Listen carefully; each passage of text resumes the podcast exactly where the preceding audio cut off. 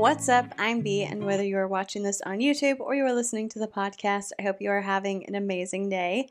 Today, we are reacting to another Brittany Dawn podcast episode, and this episode came up on my radar last week. As many of y'all know, I like to casually peruse the Brittany Dawn Snark subreddit. I just want to make sure I don't miss anything, so I pop in there from time to time and just take a look around, make sure there's nothing super wild that's gone on or really important that I need to cover, um, and just kind of keep up with shenanigans. And last week I saw a post from someone um, where like my name was in all caps, and it was basically saying like this podcast episode came out we're going to need you to cover it because a lot of us prefer to get our Brittany Dawn content filtered through you.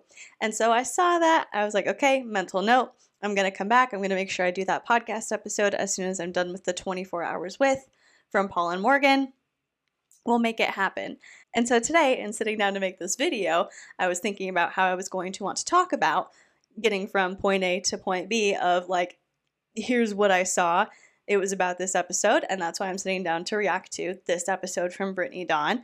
And so I went back to look at the post and I read it, and I read a lot of the comments. It, they were very, very kind and very nice. And I just want to say a, a massive thank you to everyone who left that positive feedback. It made me really emotional at the time, and I'm getting emotional right now. Um, but the comments were just really positive and uplifting, and knowing that I put content on the internet that makes you feel that way, that makes you feel like you want to say those things, is just really um, cool and like humbling and kind of knocks the wind out of me a little bit. Somebody even left a comment being like, oh, we all know that we like it. Like, we're all saying nice things, but have we made sure that we've gone to the podcast platforms and left her a rating or a review? And then that person put the links in there to the podcast platforms. And I'm like, that is so nice. Like, no one has to say anything nice. No one has to leave a rating, a review, a positive comment, a like. Like, you are not obligated to do any of those things. And um, so the fact that somebody was just like, well, hey, have we done this yet? And put it out there just on their own accord. Um, it's something else. I'm going to wrap this up so I can keep myself together. But I, again, just want to say a massive thank you, first and foremost, to anyone who is here watching on YouTube or listening to the podcast, just for being here, for sharing a part of your day with me, and for listening to the things that I have to say and engaging with my content. It's incredible that um, I'm somebody that you want to share part of your day with. And so that, again, like I can't say thank you enough. Thank you for that. And an extra special thank you to the people on Reddit who left those really nice comments on the post asking me to react to this because it was not what I was expecting to see today. like, I was like, oh, let me just go back and take a look at that post because I'm going to talk about it. And just seeing all of those comments was like, whoa, it completely caught me off guard. Um, and it was a really nice thing. So thank you. Thank you. Thank you. I cannot say thank you enough. We got to move on because I'm just going to keep blubbering. So I'm, I'm deciding. We're moving on. We're going to do win for the week. If you're new around here, a win for the week is just where you share something positive that happened to you over the past week that you would consider a win, big or small, if it made you smile, if it made you happy, if it made you laugh, if it brought you joy. Whatever it is, I want to hear it and celebrate with you. And if you are watching this on YouTube, you can leave it in the comment section down below. And if you are listening to the podcast on Spotify, you can leave it in the Q&A for this particular episode. I think based on the past few minutes, it's pretty clear what my win for the week is, and I cannot wait to hear yours and celebrate with you. So, let's move on to this podcast episode from Brittany Dawn. It is called Behind Closed Doors Sexual Sin and Masturbation with Maddie Hessler. I have a feeling this is going to be a bit of a precarious episode because the description reads as follows. Today's episode is real, powerful, vulnerable, and all about unexplainable healing that we can experience only with God. Our special guest, Maddie Hessler, shares her testimony of how God helped her break free from. And then the sentence cuts off there, but the next paragraph says, Trigger warning we discuss sexual abuse in this episode, so if that is something you are not ready to listen to, please skip over to the next episode. This episode is for the girl who finds herself struggling with sin behind closed doors and feels as if there's no way out. I hope this leaves you feeling encouraged, hopeful, and serves as a reminder that you are not alone with this secret sin, that God can and wants to deliver you from it. Freedom is on the other side of repentance and surrender. So that's a brief look at what we are in for today, and without any further ado, let's get into the reaction. You turned away from that sin and you were so little. And the moment you realized it was wrong, you stopped.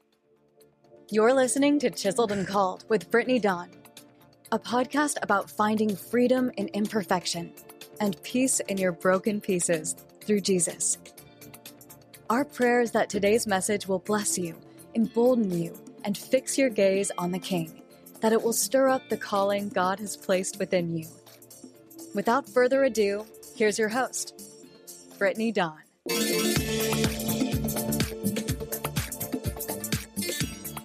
Welcome to the Chiseled and Called podcast. I am your host, Brittany Hello. Dawn, and y'all, we are officially in 2024.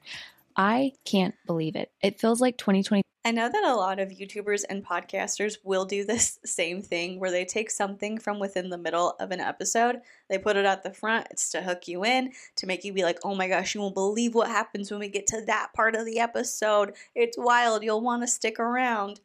But that was very jarring. Her crying, being like, you were so young and you realized it was a sin and you turned away, and being very serious. Then the intro music, then her being like, y'all, it's 2024. I, I don't know whether I'm coming or going right now. Three went by so fast.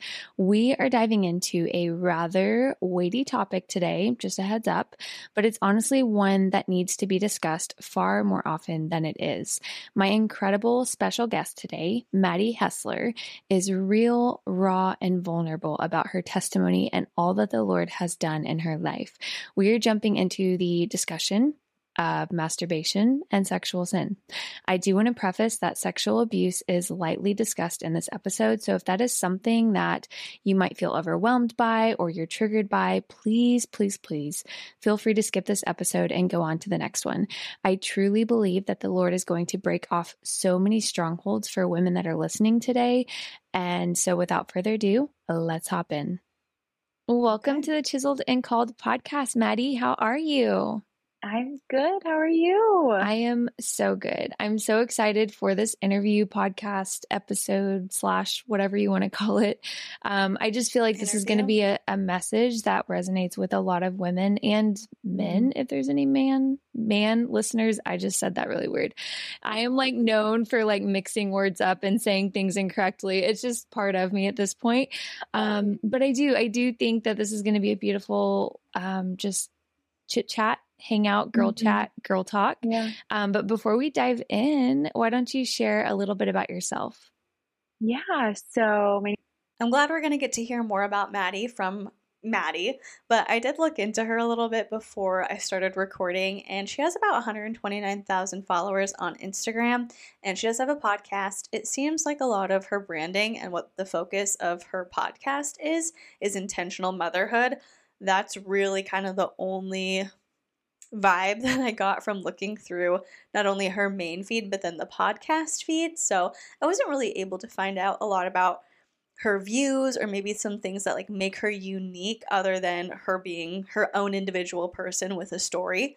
Um, I didn't necessarily see any red flags. I did not spend a ton of time looking, so I didn't like go all the way back to the beginning of her uh, Instagram feed. But I spent like five minutes looking through, and it just seems to be a lot about like again, being an intentional mom. So I don't know. We'll see what she has to say.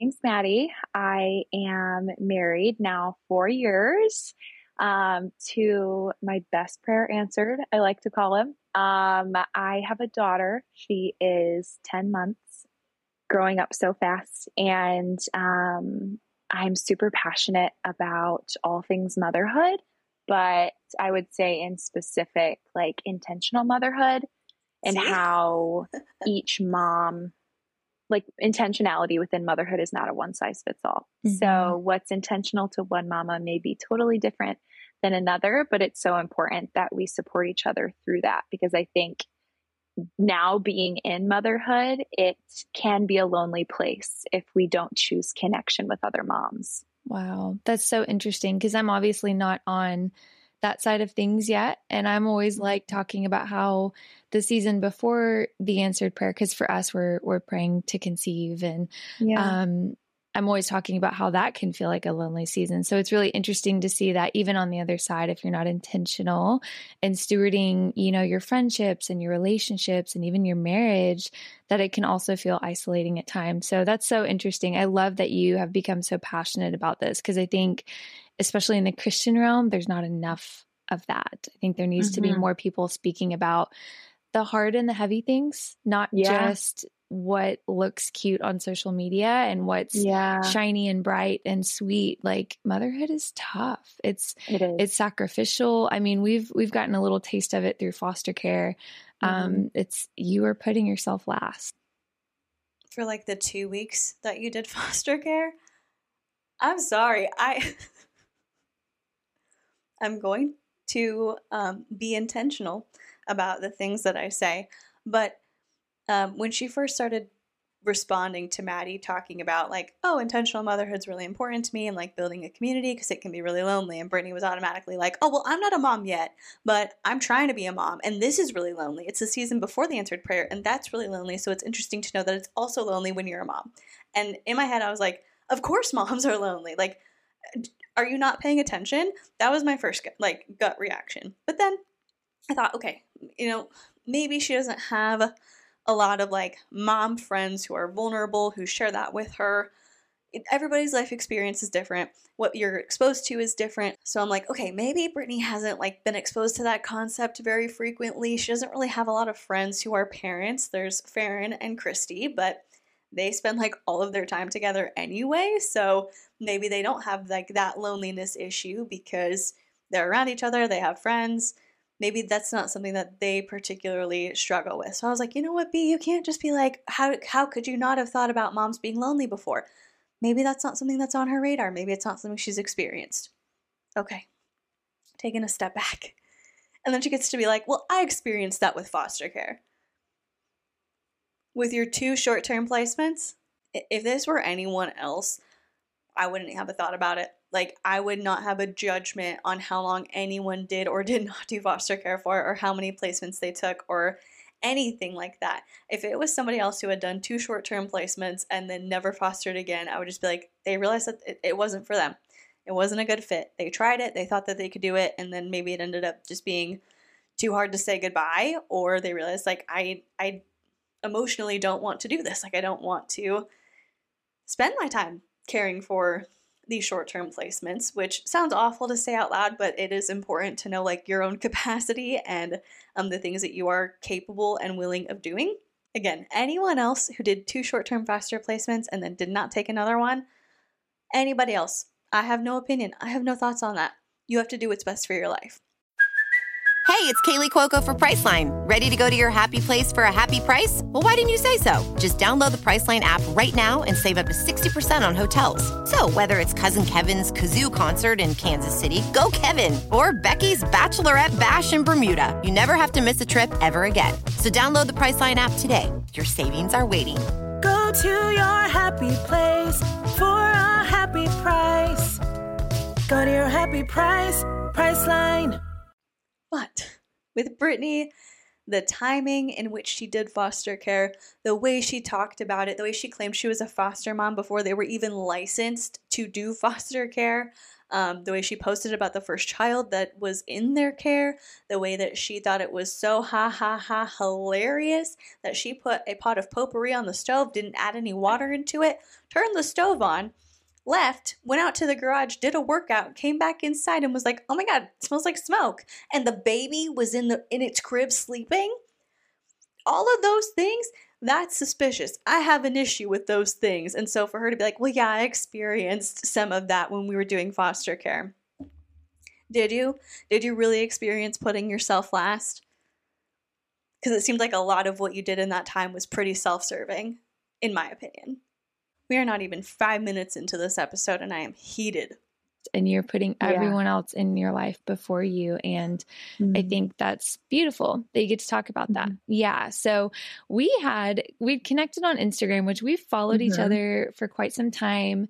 And it has been really sweet. I just want to say, like, watching the Lord answer that prayer, because I believe you guys were trying to have a baby for years, right?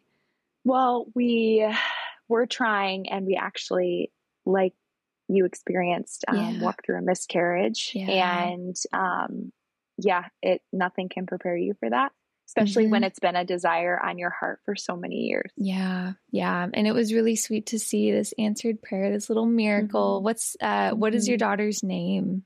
Her name is Atara. Oh, that's so beautiful. Yeah. Oh my gosh. I love that. I love that. And I love the unique names. I always tell Jordan when we have a baby that we're going to name our son or our daughter something really unique. Like, I don't want the I like, love that. because my name is Brittany. I'm like every other girl in my school had the name Brittany. Like that was like the name in the 90s. And so I'm like, I just really want something that's not as cliche for Yeah. my kids. Um, but yeah, we connected on Instagram and we kind of started talking about our testimonies. Um, so I just want to kind of give you the space to maybe share the parts of your testimony that you feel like the Holy Spirit's highlighting, and um, we'll just go from there. Yeah. So Okay. I um I think like every other woman, I would say, Mhm. and I can confidently confidently say that now that I've heard enough women's testimonies, um, navigated a pretty heavy season, long season of sexual sin in my life. Mhm. Um, and that all stemmed from something that we have in common. Yeah. And um, when I was really young, I ex- like figured out my body and Mhm. started. I would say like experimenting is what a lot of people would call it, but I yeah. Okay, so I went back and listened to the beginning of that sentence, and she says that she can confidently say that every woman has experienced something similar to her in that they have all experienced a long, dark history of sexual sin. And I think that that's kind of a a weird thing to put on other people. Like that's I, I don't know. Maybe she's trying to take the approach where um it's more like hey a lot of people um, tend to like struggle with things in private especially when it comes to something that organized religion tends to make you feel shameful for and so for me i'm going to say i struggled with this and i think so many other women have and i've heard other people's experiences and so if you've struggled with this you're not alone. Like maybe she's trying to be relatable and like make people not feel bad about whatever their experience may be but that's like acting on a, a million and one presumptions.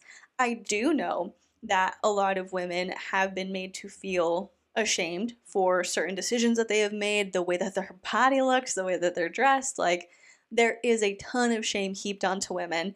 And so that does need to be discussed openly and dismantled. But it, it's just kind of catching me off guard a little bit to be like, every woman has struggled with a, a deep and dark, long history of sexual sin. Again, just like a little bit presumptuous and kind of a weird way to start off this podcast, like telling about your experience. It's almost like instead of her saying, Here's what I went through and here's my story, I want to share it openly. And if it helps you in any way, amazing.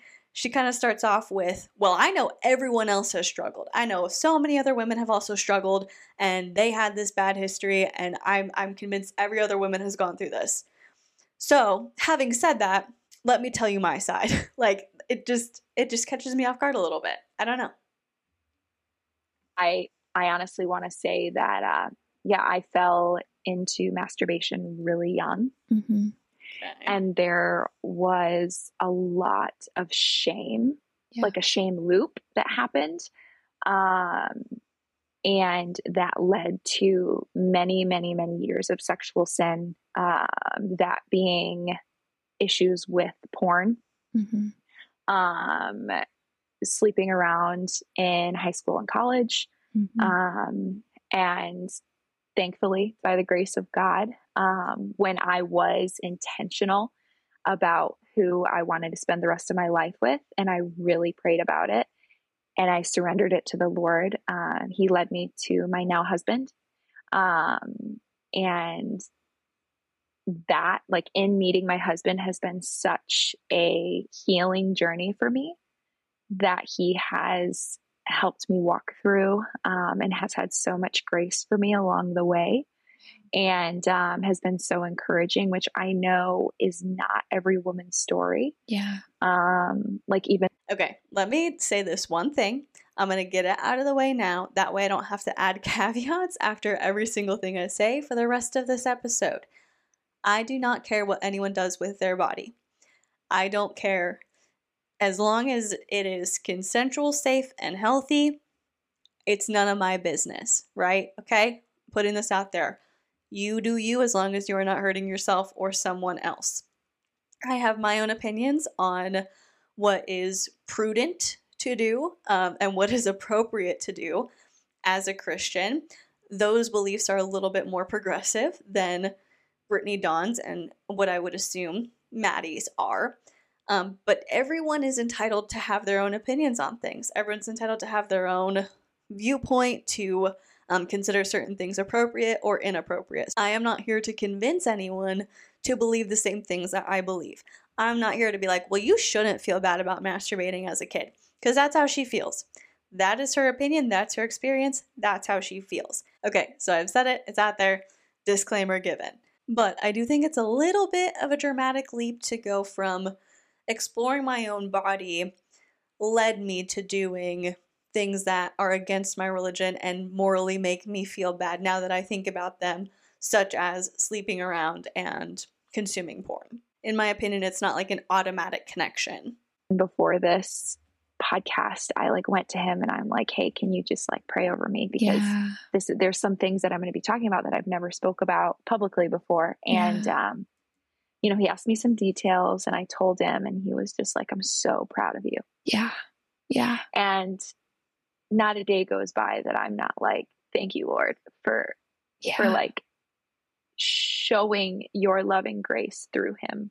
And I thank him for being obedient enough to let the Lord do that, you know? Yeah. Um, and so that's like the main gist of my story is it controlled my life Mhm. um, for so many years. And um, I think since becoming a mother, I have, I really feel like the Lord, it's been a refining season for me, like Mhm. really um, facing the things that I feel shame about because I want to do that healing, not only for me, but for my family, for my Yeah. daughter, you know, Yeah. um, so that I can set an example of what it looks like to allow the Lord to heal those areas that inevitably we're going to feel shame for because we're human and we make mistakes. Yeah, that's so beautiful. Thank you for sharing that. It it is Yeah. very um very vulnerable and uncomfortable Okay. to let people into that part of your life that was secret for so long. That's how I felt. Mhm. So for me, I actually um I I had this revelation back in January of this year. So Mhm. I don't know if this is going to go live in 2023 or 2024 yet. So maybe by the time this is up on my channel, it'll be a year or so, a year ago. And um, I was actually at our Sheila's Fruit Retreat, and one of the girls there opened up and shared her testimony. And it was in, in this arena of Mhm. masturbation and sexual sin. And I was sitting there listening to her testimony, and it started at such a young age. And every time she shared a part of her story, I found myself saying, That's me. Like, that was me mm-hmm. as a kid. That was me at six years old. That was me at eight years old. That was me at 10 years old and 15. Mm-hmm. And, and I, it was so much to process because I had never heard anyone else share that they struggled with that at such a young age. Mm-hmm. Um, that I had to pull my team into a room, into one of the the leadership rooms, like the green room in our cabin, and sit there and process it with them because it just felt like this. It wasn't heavy, but it was just like I'm not alone. Like I'm Mhm. I'm not the only one that struggled with this because it does. It feels so shameful and so isolating and you feel like Mhm. something's wrong with you and you're like why did this happen to me at such a young age and for me i was um I, I mean i guess some would say it was sexual abuse the the person that did this to me at such a young age like it was it was innocent but it still happened and it still mm. um caused a lot of chaos in my life moving forward and so i don't necessarily like to say it was sexual abuse if that makes sense like even though it was um and so yeah like having someone else share their testimony helped free me. And then like helped me find the boldness to come out and share my story about this and say like there's freedom to be found in the cross. Like Jesus wants to set the captive free cuz for me it did. It it literally consumed my life so much. And okay before Brittany goes on I do think it's important to just clarify that Brittany is referring to her first sexual encounter, the details of which we do not have many, but we have a general understanding that this kind of exposure to intimate touch, from from my understanding, um, happened between her and a friend her own age. Now, if Brittany felt uncomfortable, scared, didn't want to do it, of course, like that that is objectively something that was done to her or that she experienced against her will, and it very well could have been something traumatic for her.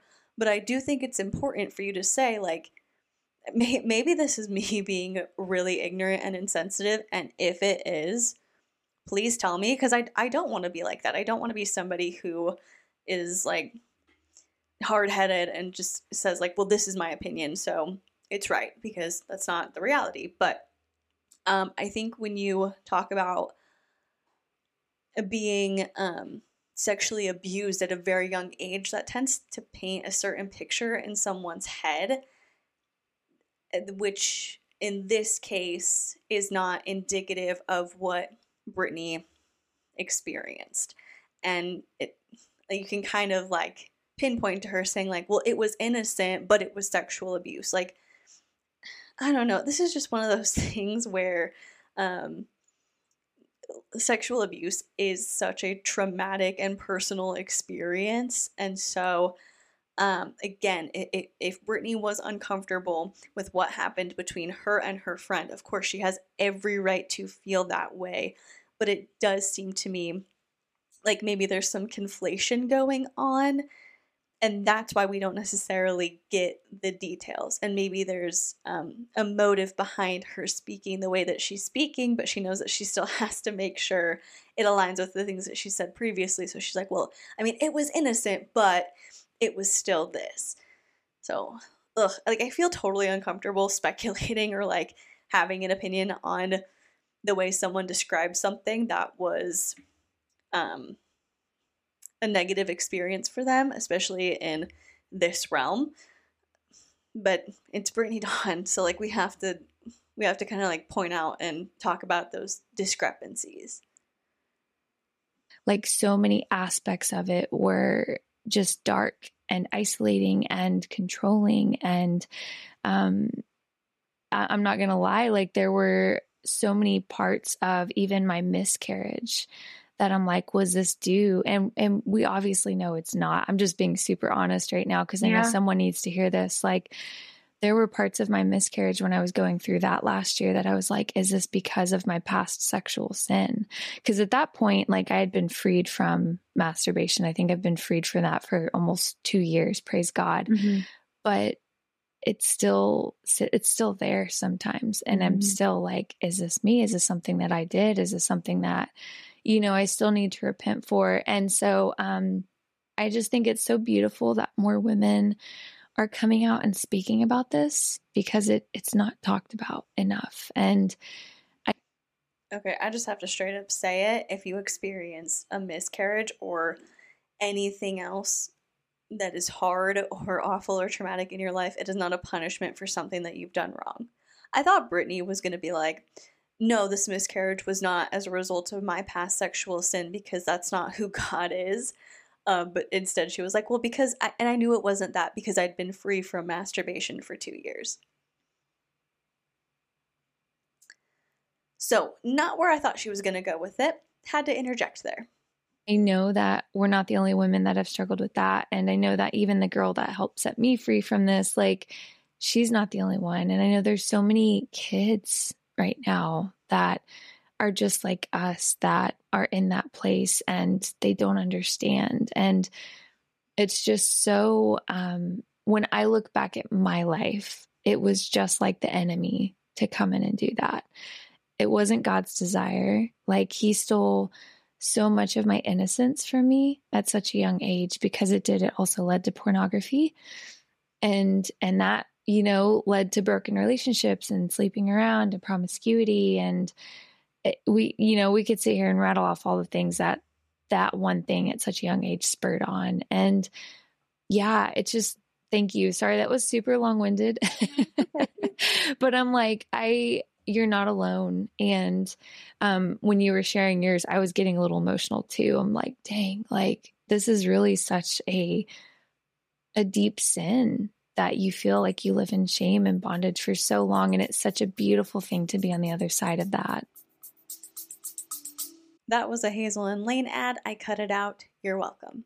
It is. Uh, and something you said, like, this is like so vulnerable for me to talk about. Um, and I knew I was going to get super emotional. But so, in your experience, I have some questions. So, like, yeah. in your experience with that at a young age, you said, you know, was it like a playhouse type of thing with your friend? And then yeah. it led to that happening to you. Mm-hmm. Yep, that's exactly what it was. Yeah.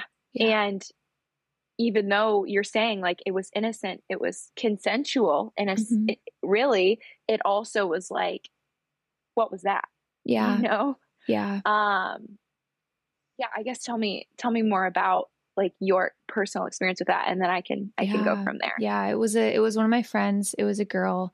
Um and yeah, same we were at her house and that was the one and only time I ever went to her mm-hmm. house, which mm-hmm. um my parents love the Lord and so I don't know if they picked up on something and they just got that discernment and they were like, she's never going back there. Um, but that was the only time I ever went to this girl's house. And yeah, it happened to me at a young age, six years old. We were in her bedroom playing with like, I mean, like Barbies and horse horse Barbies, yeah. like just being little girls. Nothing. It was super yeah. innocent. And then before I knew it, something like she was showing me something, and one thing led to another, and something I was feeling something that I had never felt. And I was like, mm. what is this? And mm. that spurred curiosity, which then led to me doing things at a young age to myself. And like you said, mm-hmm. experimenting. And it just, it, it's such an icky feeling. Um, yeah. But it was, it was, I was so young and I didn't know any better. And like, yeah, it makes you want, just like you said earlier, it makes you want to heal. My voice sounds so raspy. Sorry, I need to drink water. You're, Okay, let's separate the conversation a little bit from Brittany's personal experience because, again, not telling her how to feel or what to think. But I think that it is pretty developmentally healthy for children to experience their own bodies, to like be like, what's down there? I'm curious, and to want to explore. And I don't think that that should be something that is seen as shameful or should have the label of yucky on it if again, if Brittany felt that way about her exploring herself because it was spurred on by the incident with her friend, has every right to feel that way. I personally think that shame begets shame. And when you are doing something that you feel is shameful, it might lead you to make other choices that make you feel even worse than you already did because feeling bad about yourself and feeling like you're making wrong choices and you're dirty for the things that you've done leads to low self esteem, which leads to a pattern of like, well, why should I care? Like, why should I care what I do? Why should I think about these things? I'm just going to do whatever. And if it makes me feel bad, well, I already feel bad. So that's fine. Like, I, I think that we should have a conversation of children are curious and it's okay as long as we help, like, as parents, I'm not a parent, but like, as eh, people who are parents, as long as you help them enforce healthy boundaries around that. I have limited experience in this with my time as a kinship foster parent and also being an aunt to a lot of little ones, but I think it is super important to start having those conversations really young about your body and privacy and what's appropriate in public and what's appropriate to do in your bedroom by yourself when no one else is around and um, having boundaries for your own body and having boundaries for other people touching you. And who's okay to help you go to the bathroom if you need some help? Who do we trust? What are the names of the people that we trust to help us in certain situations? Just like having those conversations and being open i think is super super important.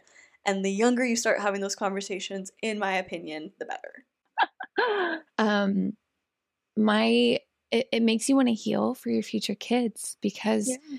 You don't want them to ever experience what you went through and it's like i don't want to be a helicopter mom one day but also i'm like we live in a broken world and like when you've been through the stuff that we have both been through as young kids like you want to be that much more protective of Mhm. who they're around who they're spending their time with because mine was like i think i was over there for like three hours like it was just a like drop me off let me hang out for a little bit. Mom's gonna come pick me up because i was too i was like six. I didn't want to be away from home. I, got- I got homesick you know?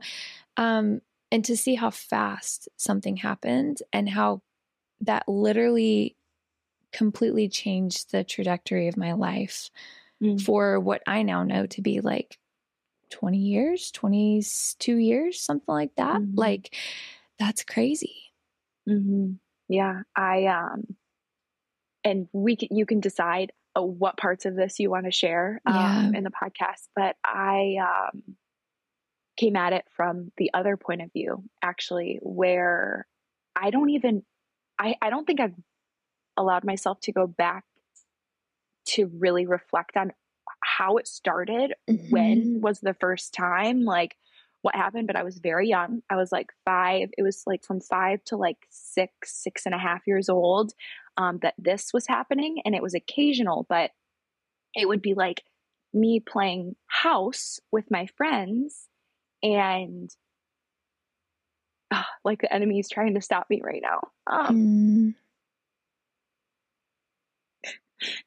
and it like I would like do it on my friend's leg or something, you know? And I didn't know what I was doing. I had no idea.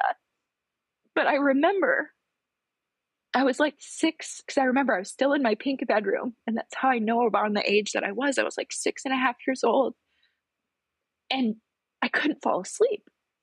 And I was just like pacing my room, and I felt sick to my stomach.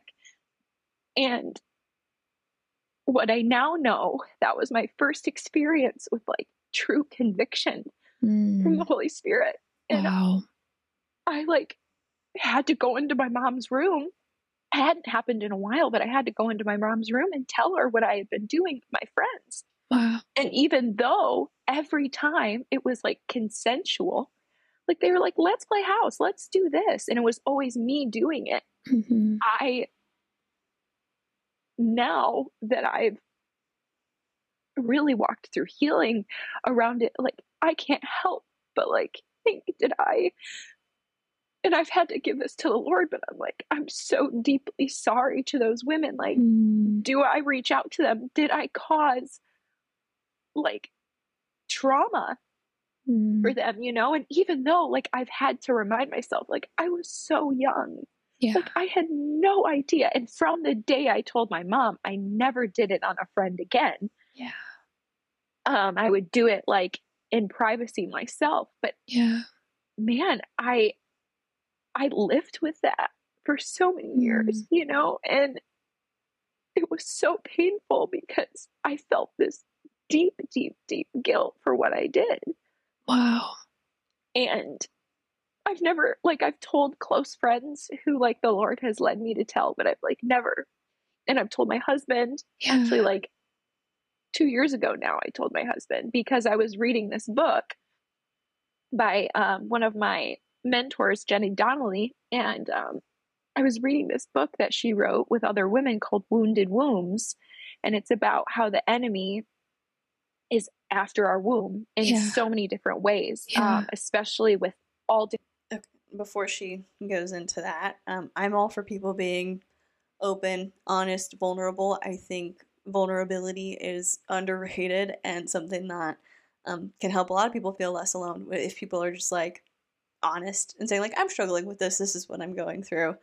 Um, but that sounds like something to maybe unpack with a therapist, maybe something to work through with a, a mental health professional, and not even in a judgmental way, but just in a way that if if you are still struggling so um, deeply that it is bringing you to tears with the thought that you might have harmed someone else.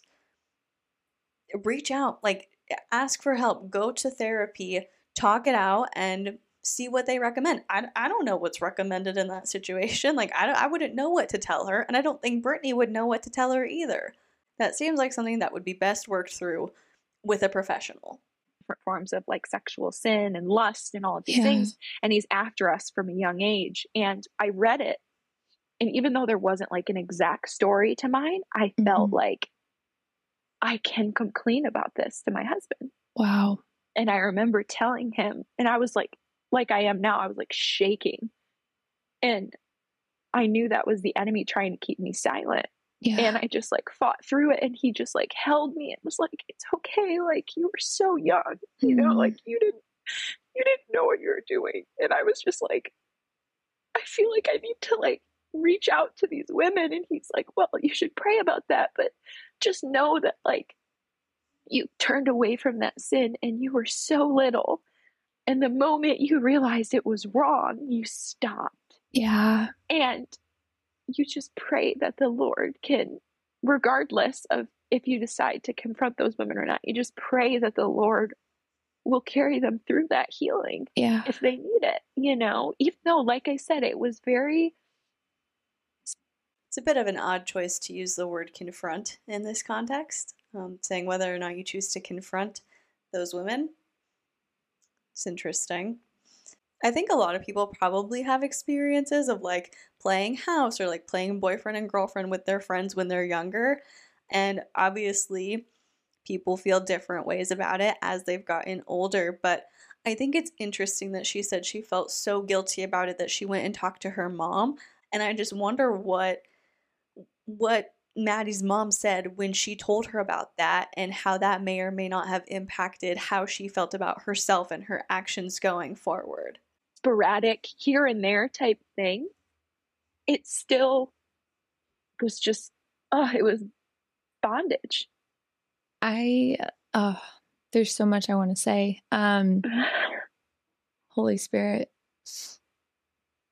just to go back, like to to your passion about motherhood too. Like, I fully believe that the intentional motherhood journey you're on is because you had such um, the the secret sins that we both struggled with at such, such mm-hmm. a young mm-hmm. age. Um, yeah. One thing that I've always been told, and again, I'm a mom, but like my babies are in heaven. Yeah. Um, I've always been told that the moms who are afraid they're going to be bad moms are the ones who are great moms because they're so mm-hmm. aware of their childhood and their trauma and they're so willing to go on their own healing journey with the Lord mm-hmm. and not mm-hmm. let that spill over into how they parent their children and I just I see that for you like I see your passion and your willingness to be vulnerable and heal mm-hmm.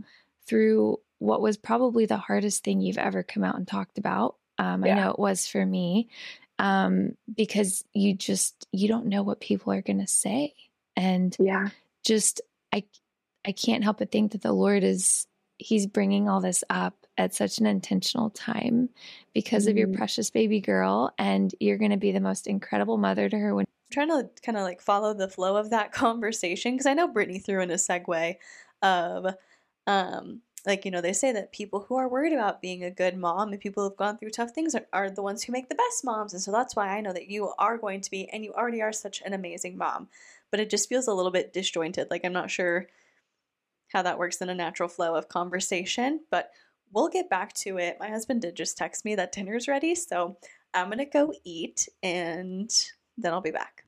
All right i'm back. I've got a full belly and i am ready to finish this strong she's our age and younger like all the seasons of life that come with you know girlhood and i just i just applaud you i i know it's hard and i also know that you finding the courage to share this is setting someone free that's listening. Yeah. And um, it's also going to encourage them to dig a little deeper with the Lord and ask, Yeah. like, God, can you expose this? Like, can you help me uproot this? Because that's ultimately what Yeah. deliverance is, and and finding that freedom is it's uprooting what's taken seed in our heart.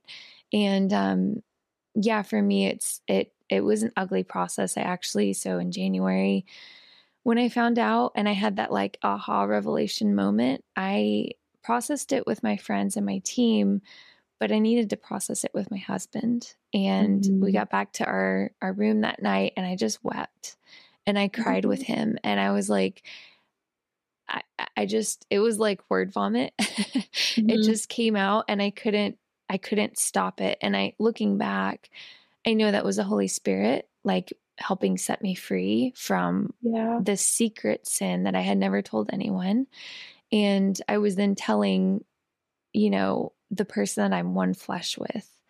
And Mm. so I think to anyone that's like maybe even listening and, and feel free to step in at any moment, Yeah. um, that has had this secret sin and they've never told anyone, like your safest place is almost always going to be your spouse. For me, it is, Mm. And I know that that's not the case for everyone.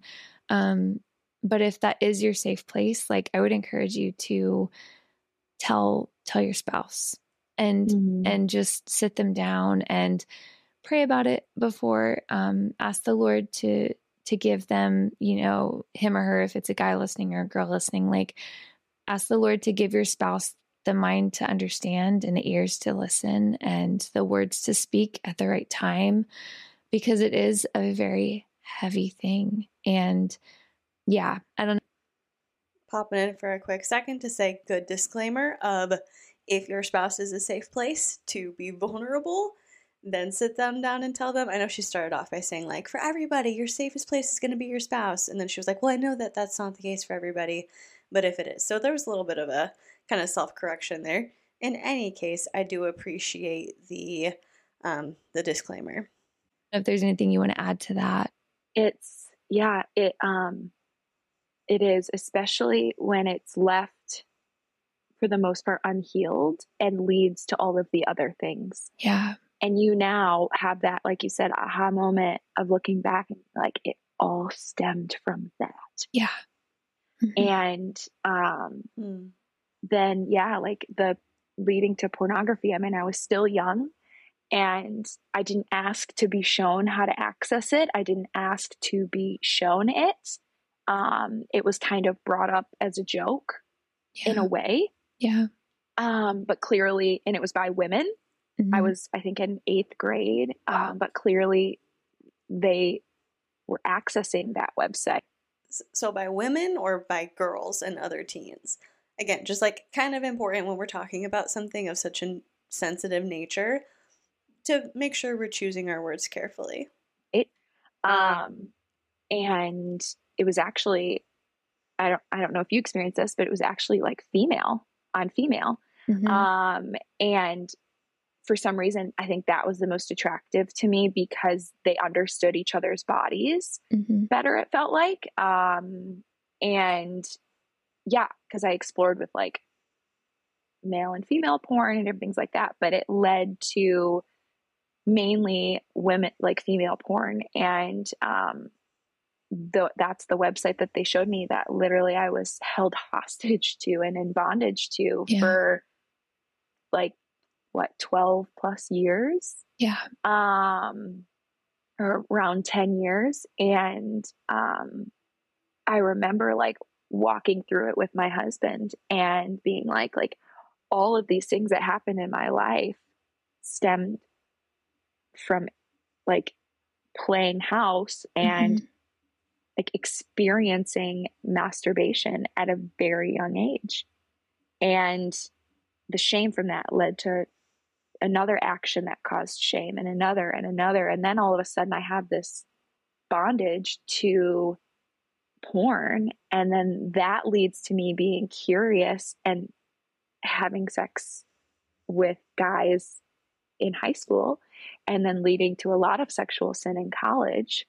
And i think for me it's like i hope that the women that and men who listen to this like not only come clean mm-hmm. to the mm-hmm. Lord um, and repent of, of those sins, but talk to their spouse and then also have the courage to like have the conversation with your kids when you deem appropriate. Yeah. And obviously, I think at certain ages things are explained a little different and then mm-hmm. as kids mature, the conversation matures. Um, but that's my hope in this is that like my obedience not only is continued breakthrough for me and for my family, but that it's for so many other people that feel isolated in this sin. Yeah, that's so good. It's so true. I mean, hearing you say like the the doors that it opened with pornography, that's so real. Um mm-hmm. and I think most unfortunately, I think more people our age cuz we're probably around the same age. Mm-hmm. I, I feel like more people our age and our generation that have had a porn addiction, they were exposed at a very young age. Mm-hmm. Um because something that I find interesting is that she explained the concept of feeling shame and then doing things which led to more shame. And initially, the phrase that popped into my head was being in a prison of your own making, but I don't think that that's an accurate description of the cycle that she was trapped in. I think it's more a prison of organized religion's own making, where um, it, it sounds like from what she said and what Brittany has explained is that they grew up in Christian households and probably had pretty significant influence from organized religion or the church that their family went to. And so I just wonder if the environment that they grew up in led to them feeling like anything to do with their bodies were inherently shameful and they couldn't be honest about those things and they couldn't still be good, healthy, worthy people if they did things that the church made them feel shame about. Uh, just like pure speculation, pure curiosity, because that's kind of what it sounds like to me. But of course, I wasn't there, so I don't know. I do know that shame is a corrosive element, and I think that organized religion relies on it far too often, and frankly, that they use it to um, control people in the congregation. Is I've said this before, like if you can make somebody feel bad about their body, like inherently that their body is wrong or bad, imagine how much control you can have over their mind and their actions. Like if you make them feel like the thing, like the physical manifestation of who they are is something shameful or something bad, you have a lot of power. And so I do appreciate that they are coming on here and speaking mostly openly and just saying like these are things that I'm embarrassed of or that I felt shameful about and here's like kind of the path in life that I took. And I do think that this was in correlation to these things. Again, I don't know that exploring your own body as a child or like playing house automatically leads to multiple other negative outcomes in the way that they're presenting that it does, but that's their experience. So, um, you know, I, I appreciate them being willing to talk about things that maybe a lot of um, religious influencers wouldn't feel super comfortable talking about publicly. I know that there are. There are, um, like, I think of Kristen Clark, poor Kristen. I mean, I don't, not a huge fan of her, but my God, that poor girl is just so repressed. Um, I, I do feel bad for her whenever she talks about um, her own stories with masturbation, her own experience. And obviously, we have Morgan Oligus talking about having sex before marriage. So we see it. Like, we, we do see Christian influencers talking about it. But frankly, the more, the better, because um, a lot of churches that, I mean, Brittany and I have a few years between us, but, you know, kind of growing up within the same decade. Um, a lot of churches growing up were not super open about those things. And um, there was again a lot of like secrecy and shame. So while I have an issue with, I don't even want to say an issue. While I have some qualms with some of the things that they are saying or like the ways that they're presenting them, I do want to say like I, I appreciate that they're trying. They're giving it the old college try and they're doing what they think is helpful. They're, they're sharing something that they think will be helpful to other people. of again the seeds that the enemy's been planting in us as kids and Yeah.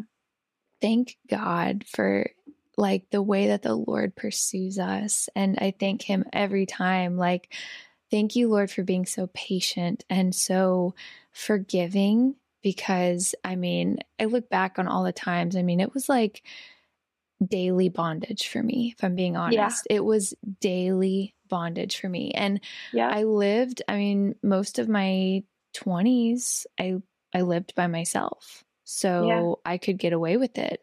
And it was easy to hide that sin. I didn't have anyone holding me accountable.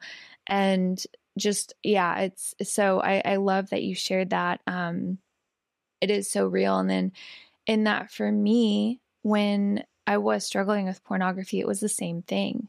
And that like the the the female and it Mhm. made me question at some points i remember the the enemy using it to make me question my sexuality yeah. and that's Oh. i've actually talked about that um emily robbie i don't know if you know her absolutely adore her um she's also an influencer and we've had a, a re- we had a really good podcast episode about pornography and and the dangers of that and how it can Yeah. quickly and and swiftly um like manipulate your sexual identity and it, it did for i, I never I, I was always attracted to guys but like for Yeah. a season it made me question am i also attracted to females and now i'm Mhm. like that's such a lie from the pit of hell and it can go right back to where it Mhm. belongs Mhm. um but it was because i had opened that door with Mm-hmm. pornography and so i feel like even just saying that and hearing you say that that sets someone free because i'm like no you're Mhm. not you're not a, you're not attracted to the op- to the same Yeah. sex that's that's Yeah. the enemy coming in to try Sorry. Sorry, that just scared the heck out of me. My door isn't shut all the way, and so my dog um, used her head to pop that door open and run in here, and it caught me off guard. It was a little bit spooky, but um, that that gave us a chance to pause and kind of talk about what Brittany's messaging is here. Basically, one of the things that really kind of like stuck out to me was her saying that um, looking at porn made her question her sexuality, and then she realized that that was a lie straight from the pits of hell. This is a multi layered conversation to have, and I'll just put it out there. I don't consume porn. I don't think that it is morally right for me to participate in the consumption of porn, and so I don't do it. I do believe that um, people who create porn should be treated with respect. I think that they should work in safe environments. I think that they should be like ad- consenting adults. I think that they have a right to like safety and protection while they are doing their job. And so um, I'm very much like if if you're going to consume porn, please make sure that you're consuming ethical porn. Like that's that's my one request, my input on anything related to that. But other than that, like I I don't watch it. And so I can't be like, "Oh, well, it didn't have a negative impact on your life because it's something that I I don't participate in." Moving on from that though, her saying that it made her like question her sexuality and that that was a lie straight from the pits of hell. I would just love for her to elaborate more on that because I do have a lot of questions. Um, I wonder what her stance on like sexuality is, whether it is something you are innately born with or if it's something that um, you know, if you're if you're not heterosexual, it means you're in need of deliverance. And I would assume that it's probably the latter. I have heard them talk about how they're so willing to befriend gay people and like yes, of course you can sit at our table. I don't I don't I don't think that gay people would feel safe having a seat at your table. I think that they would be completely terrified of how you would treat them and judge them, um, especially when they were not in your presence. But anyway, uh, there was a conversation that they had about that where one of the girls had said, like one of Brittany's friends, either Farron, Kelly, or Emma, had said that they knew a pastor who became really close with like a lesbian couple. And then at some point, the lesbian couple realized that they weren't lesbians anymore. And so they broke up. And so I, I'm kind of thinking that she's probably leaning towards that of like, well, if you're gay, you're just confused or it's a lie from the devil. But I want to know what she would say to somebody like Christopher Yuan. Um, and if you don't know who he is, Uh, Christopher Yuan is um, a Christian speaker and he identifies as gay. And um, he came to our church a few few months ago. It was last year sometime. Um, but basically, he came and he like told his story and about how he like grew up and what he ended up like getting into, the fact that he got arrested and he went to federal prison and just this really really interesting life experience and where he has landed is that he is gay. Like that is that is his sexual orientation. He will never be attracted to a woman. He is gay, but he is choosing to be celibate. And so, whether or not you like think that that's the way to go, or you agree with his choices, or whatever, that's his experience. So, I just wonder what Brittany would say to somebody like him. Would she tell him that his experience is totally wrong and that he just has a devil in him, like a devil of homosexuality, and so he needs to be delivered? And then once he gets delivered, he'll want to marry a woman. Like, is she going to tell this man with this lived experience, this man who is a very loud Christian who travels the world telling people how he went from selling drugs like on a massive level to going to federal prison to now being a, a, Christian speaker and author and just explaining his faith journey and where he's at and what he believes is right for his life based on his faith. Is she going to look at him and be like, You're wrong? the way that you feel about men, like the attraction that you feel to men, is just a lie from the devil we can get rid of that. If you let us pray it out of you, we can do it. Like, I don't know. she probably would. Try to steal, yeah. kill, and destroy what God has planned for you, which is a husband exactly. if you're a woman and a wife if you're a man. And um, yeah, there's, gosh, I feel like there's so many. And yet, one of the most prominent figures in the Bible, Paul, was celibate, and he didn't get married. But yeah, of course, every every man deserves a wife and every woman should want a husband.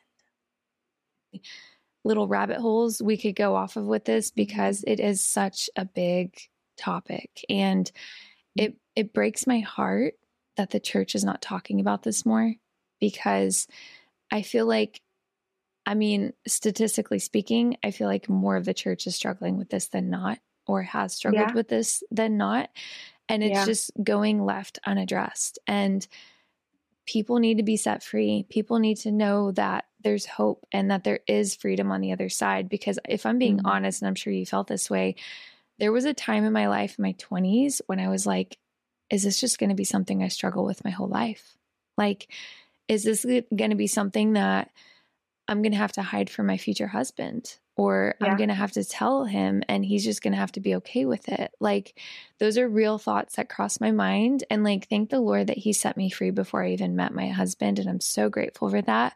Mm-hmm. But I also know that I have an incredible husband who even if I relapsed back into that for one time, you know, which he he would love me through that and he would yeah. help pull me out of that through the Lord's yeah. love and through the way that God loves us because he loves mm-hmm. me the way that God asks him to.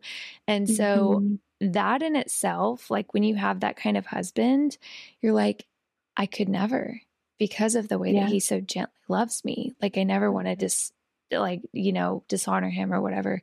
Yeah. Um, that was kind of off on a little like i said there's so many little yeah. rabbit trails we could go down with this this is such a big conversation um but yeah, is there anything I definitely want to honor your time? I know we've been going for about 30 minutes already, which is crazy.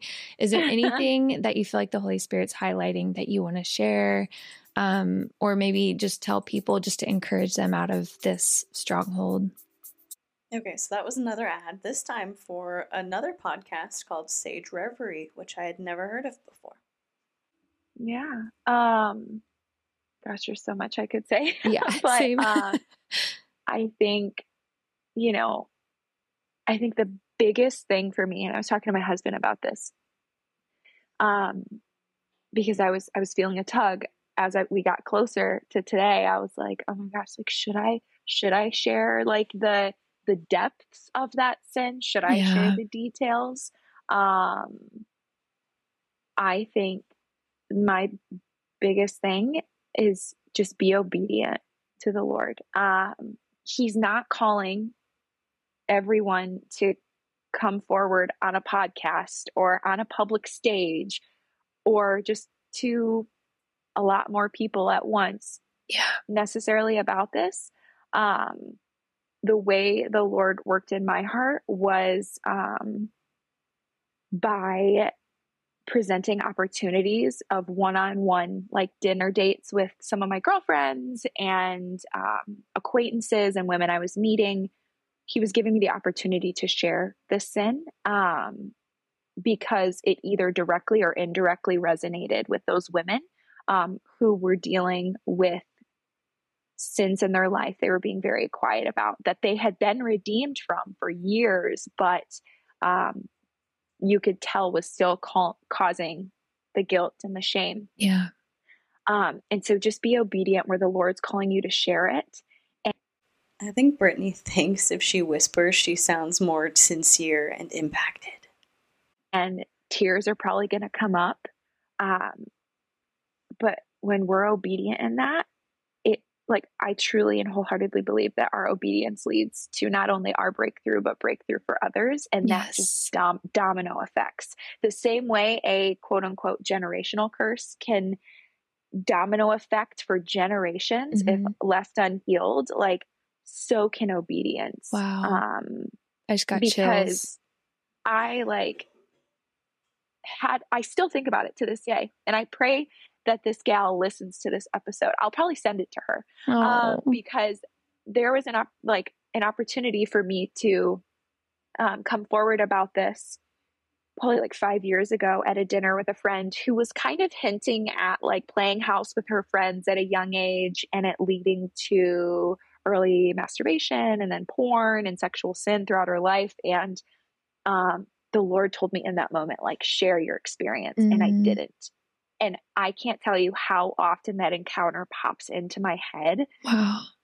I, I, I wouldn't say it's caused me guilt or shame, but I I truly wonder could that have led to breakthrough for her in that moment if I would have been obedient in sharing? Wow. Because I think, yeah, you posted something recently that was like, okay, it may be tea for you, Mhm. but that's my testimony and I'm proud of it, you know? And I'm like finally at this place where I'm like, I I have been set free. I have been Yeah. redeemed. Praise God. You know, I have wholeheartedly on my knees repented Yeah. for those sins and turned away from them and never gone back and it is so freeing um and now i feel like the lord through all of that has equipped me to share it on a larger scale um but for some people that's just sharing it with your spouse Yeah. so that you can feel set free that's just sharing it with a friend Yeah.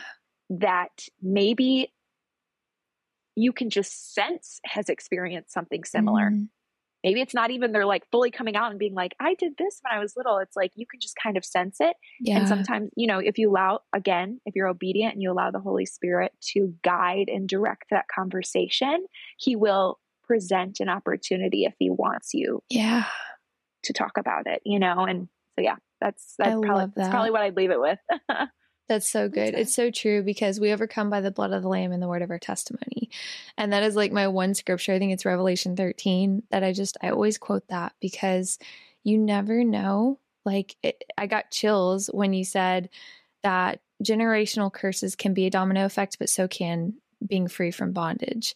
And I'm Mhm. just like, you're right. Like, th- that's, that's why I think I'm just always s- praying that the, the church would speak on these things because it could Yeah. truly break off so many generational curses that are going to be passed down for years to come if it Yeah. doesn't stop with us. And I, I just love that you said that. That's so true. It's so good. Yeah. Anyone that is listening to this, that, um, which is probably a good majority of women that have either struggled with pornography, masturbation, sexual sin of any kind. Like, I mean, I, I hate saying it, but statistically speaking, again, that's pretty much everyone in some capacity. Yeah. And um, just finding the courage to to share it, to share your story Mm-hmm. with someone. It doesn't like like Maddie said, it doesn't have to be on a microphone or social media. Like I think there is a time and a place to do that. Yeah. Um, and I definitely would not advise anyone to share their story until the Lord asks them to. Yeah. Um, which is why I was silent for four years. I was like, oh, Yeah. this is a long time, but it was very timely. And God knows who needs to hear it, and He will put you in front of those people. And I just, I love that even through this, you're going to be able to send this episode to that girl and just Mhm. how sweet. Like she's going to get to hear the depths of your heart and what Mhm. you went through in your testimony with this and how the Lord set you free and delivered you. And Mhm. um, I, I just, I strongly believe that there's going to be women that are truly, they come to the other side of of their sin with this, with you sharing Mm. your heart. And I just applaud you for that because it is so hard. Um, and So I definitely think there's value in what Maddie said about being open and vulnerable and sharing things that a lot of people um, in religious spaces tend to feel pretty uncomfortable sharing. I think that that can be a really powerful thing to do. But I think that Brittany is kind of just repeating what Maddie just said in different words. So I don't really have much more to add on that part. January, like when, again, when I found out, I never thought that I would be sharing that publicly. I feel like so much of this has been about Brittany and her experience as opposed to Maddie sharing her testimony and maybe maybe this was more supposed to be just like a casual conversation of both of them um, like sharing their experiences regarding masturbation but if you're a regular follower of Brittany's content then chances are you've heard her experience regarding this before because she has shared it on the podcast. And so I don't know, I guess I thought it would be more of hearing from Maddie and her experiences and like um maybe I don't I don't know, I'm trying to think of like what I would have liked to have heard because I know that she had said that at some point she got intentional intentional about what she wanted in a husband and then her husband helped her with a lot of the things that she was struggling with but I don't know, like more details into that would be good. Did you I don't know, like was it was it hard for her to stop looking at porn? Was it difficult for her to commit to one person? Did she struggle with her self-worth when she decided to be monogamous? And that's not me trying to be like you should feel bad and you should be guilty and it should have been hard for you to stop doing those things and start new habits. It's just like, well, if you struggled with those things, chances are somebody else probably did too. So maybe it would be helpful if you like talked about it and shared what you went through from that perspective or like in regards to that part of your story because then someone else might be like oh shoot like i'm not alone in here okay cool like there's somebody else who knows how i feel and Mhm. curveball, the Lord always asks you to do what's not comfortable. And Oh yes. also uh, probably makes you look crazy to some and i'm like you know what hey if if they want to like shun me for speaking out about this like i don't care because it just set five women free you know and yeah. that's that's five families that are going to be free from this for generations to Mm. come and um, Amen. yeah so i just i applaud you maddie i know that was a lot to pour your heart out and to share that and to to be vulnerable and feel probably a little uncomfortable at times Yeah. um, but I just know the Lord is going to do so much with your obedience. Thank you. I Yeah. appreciate you. Where can everyone find you before we wrap this up? I want them to be able to connect with you on social media. Yeah. So main place is my Instagram, and that's Maddie M A D I E underscore Burke. B U R K E. That's actually my maiden name, but that's the the best place to find me.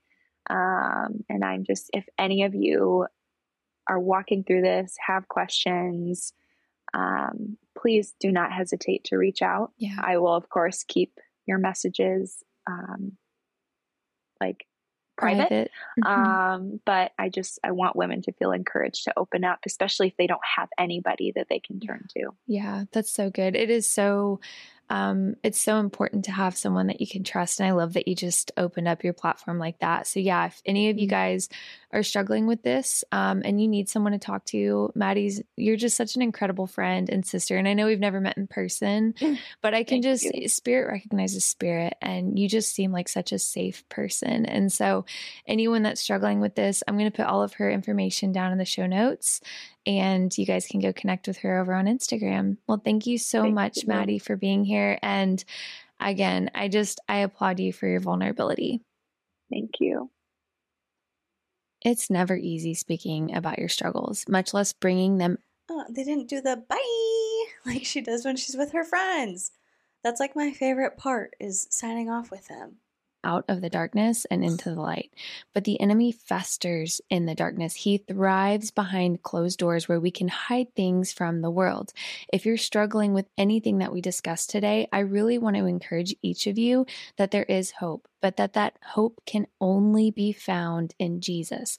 There is nothing outside of his scope of love, and he can mend every single broken piece.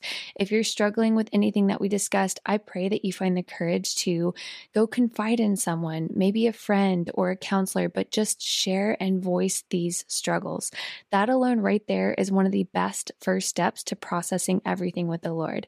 As always, I hope that this message left you feeling seen and heard and encouraged encourages you to draw near to the Lord. Thank you so much for being here, and I will see you guys next Tuesday morning. Okay, bye. And with that, we are at the end of Brittany's podcast episode.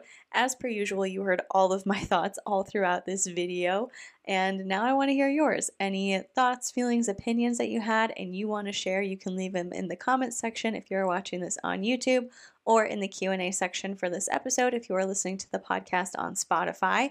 And while you are sharing your thoughts, if you would consider leaving the podcast a rating or a review or liking the video and subscribing to my channel, that would be incredible. If you have done any of those things already, thank you so much. I am so appreciative of you and I love being able to just sit here, hang out with you and talk about whatever. Thank you so much for watching or listening. Please be kind to people and I will see you in the next one. Bye.